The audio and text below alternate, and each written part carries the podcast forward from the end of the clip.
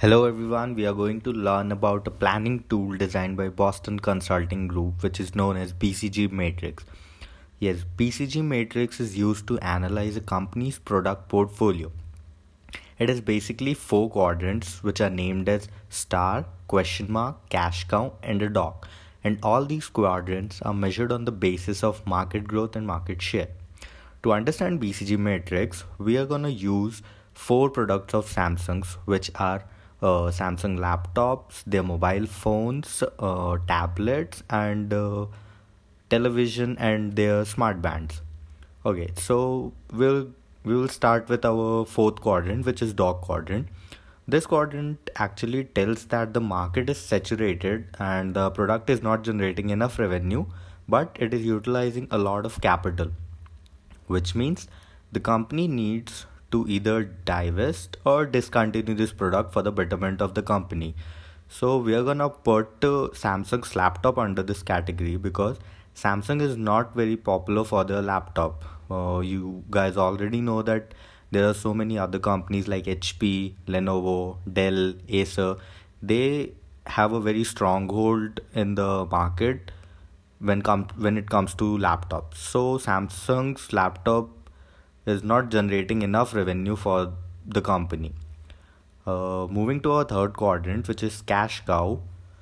Cash cow represents lower market growth, but it generates a lot of cash for the company, which means the product is at maturity stage and the market share of the product is pretty good, which is generating a lot of cash for the company, which can be used for the development of uh, new products or maybe research on the existing product. We are going to put Samsung's LED TVs or smart wearables under this categories. Why?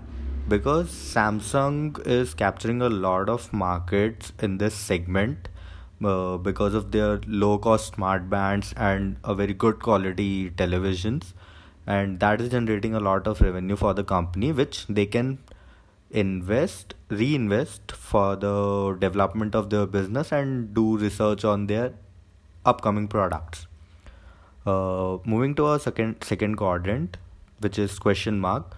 Question mark represents higher market growth, but it is generating a low cash, which means the industry is at boom. The industry is going to grow in near future, but the product is not earning enough revenue because of some reasons. So here the company needs to do more research on the market and the product which will help the product to move from this quadrant to maybe cash cow or star quadrant. So we will put uh, samsung tablets under this uh, uh, category because in the coming future tablets are going to be so demanded. Why? Because uh, every person cannot carry their laptop to work uh, everywhere. And neither our smartphones are capable enough to handle our work related stuff so tablet plays a very good role in this segment which is why samsung tablets can get a higher market share if they work on their uh, product. So they just need to do a lot more research on their product maybe prices maybe features or something. And in the coming future they can have a huge market share on this tablet segment which will anyways move this product into maybe a star product or maybe a cash cow product.